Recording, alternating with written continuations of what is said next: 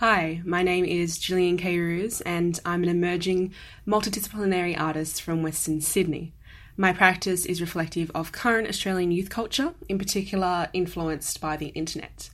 As a young female artist living in a society where the lines between the online culture and contemporary culture have dissolved, the need for a digital identity and digital practice has become more important than ever and it's hard not to be aware of the highly curated nature of many artists' Instagrams, our own online personas, and the advertising of our practices as art and capitalism increasingly intersect.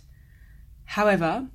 these digital platforms contain very integral information that shapes our own practice and do create international networks, but it can also become an extremely overwhelming tool all of a sudden it can very much hit you that you're no longer a big fish in a small local network, but a very tiny fish in an extremely large and very international pond. And at this point, I feel that you need to separate the headspace of your creative mindset when researching online and when then reflecting on your own practice. Because it becomes way too easy to compare your work and where you are within your own artistic practice with others. And those others are usually the one in a million that are pushed to the top of your newsfeed due to the application that you're using and its algorithms.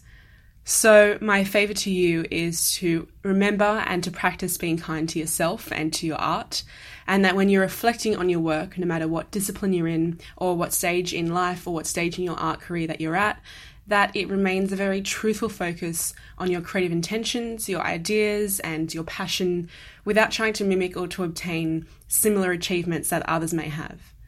So then, when we reflect that we're living in a post internet age, we can see that the definition of the artist and their disciplines have and will forever continue to evolve and dissolve with the current culture. There is no right or wrong way to practice or to be an artist. It is up to us and our recognition of how we allow our creativity and our artistic practices to interact with these facets of the digital age that mean the mindfulness and the passion and the creative desire of being an artist are able to remain challenging, truthful, yet productive.